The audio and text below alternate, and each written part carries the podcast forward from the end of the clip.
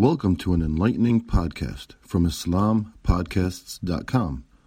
We encourage our listeners to please comment and let us know how we can grow in our knowledge to better serve our community. Please remind your family and friends to also visit IslamPodcasts.com for engaging discussions on current events, Islamic guidance, Quran, tafsir, seerah, and much more. Bismillah ar-Rahman ar-Rahim. Shadu an la ilaha illallah. Shadu anna Muhammadan Rasulullah. This discussion about colonialism has arisen because of the internationalization of the Black Lives Matter movement that has opened wounds that were never healed or forgotten. These wounds are the legacy of colonialism. To discuss the subject, it's useful to start with a working definition. Colonialism is when a country physically expands its territory influence and control over other lands and people through brutality, steals the riches of the country, and creates a two-class system between the people of the occupied land and the motherland. This definition perfectly sums up the history and brutality faced by the native Indians of America, the Aborigines of Australia, the African continent, and India under the British Raj, the effects of which are still very present today politically, economically, and socially. Let me just mention a few stats and quotes which are readily available online. In his book, Genocide in Australia, Professor Colin Tatz wrote that though no official figures exist, the Aboriginal population, which ranged up to 750,000 in 1800, became only approximately 30,000 by the 1900, i.e., over 90% of the Aboriginal population disappeared.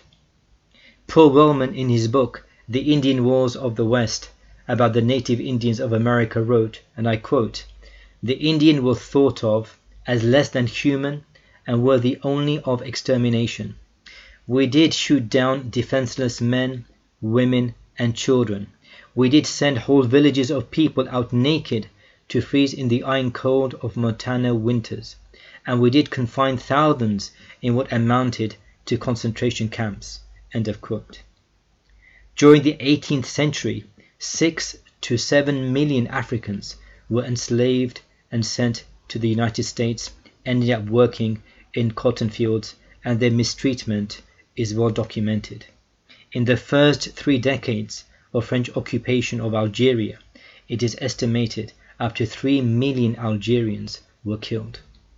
And finally, under the British Raj, India was plundered and left in debt. Though the British talk about their proud legacy, such as establishing a railway infrastructure, this was purely for the purpose to transport the wealth of India back to England. The British introduced laws that forced Indians to produce crops to fuel British industrialization, and not food crops to feed the local population. It is estimated that 55 million Indians died during a famine under the British Raj as the British took the crops back to England, denying the local population access to food. This is the heritage of colonialism. And on the back of this, under the BLM momentum, three distinct actions have emerged. Firstly, people began pulling down statues of colonizers commemorated for their contribution to a city or country like in Bristol, a contribution that was built on plunder, enslavement, torture, rape and exploitation.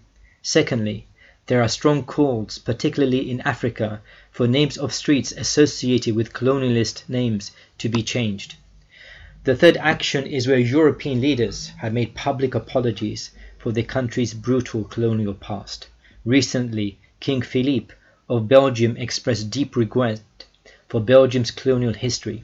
Macron, the French president, did something very similar a couple of years ago regarding Algeria. The truth of the matter is, these public statements of regret are crocodile tears.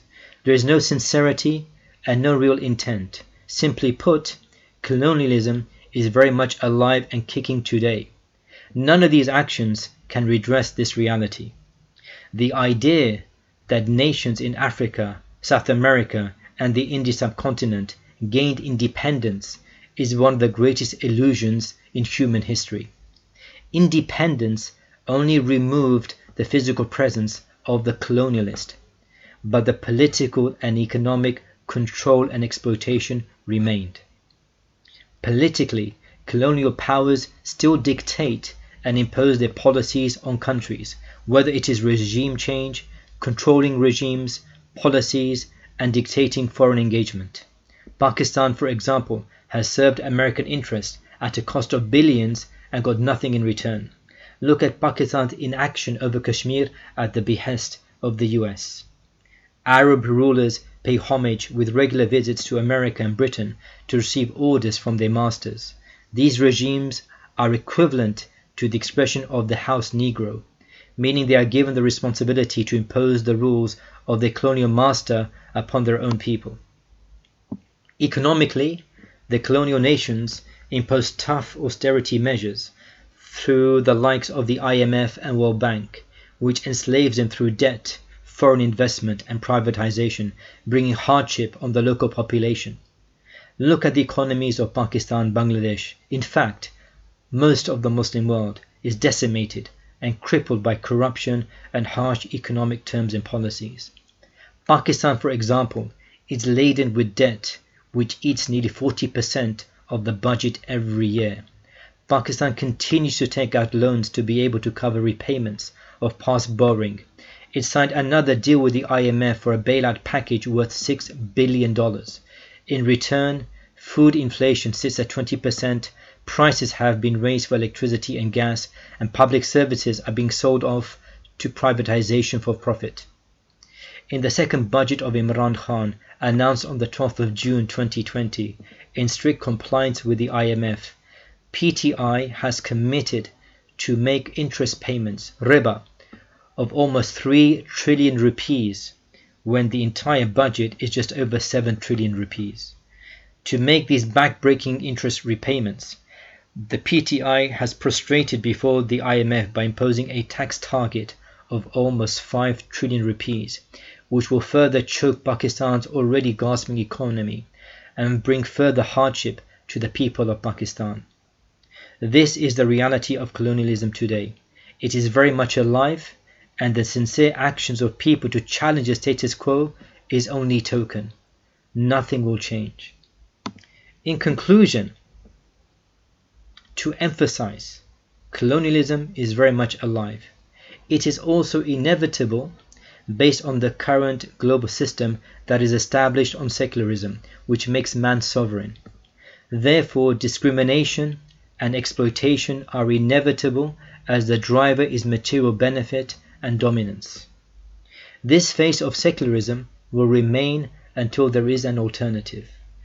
And the only alternative is Islam under the shade of the Khilafah. Its system, policies, and expansion is not grounded in exploitation or subjugation, but upon liberation, citizenship, rights, and prosperity. And Allah subhanahu wa ta'ala has described us as what? Kuntum khayra umma ukhrijat linnas. That we are the best nation brought to mankind. Why? Because we engage in ta'maruna bil ma'ruf wa tanhawna 'anil munkar wa tu'minuna billah. Because we enjoin the good and we forbid the evil. And Allah subhanahu has described us as ummatun wasata litakunu shuhada al nas that we have become the nation of authority as a witness to mankind. That is a position that we must have.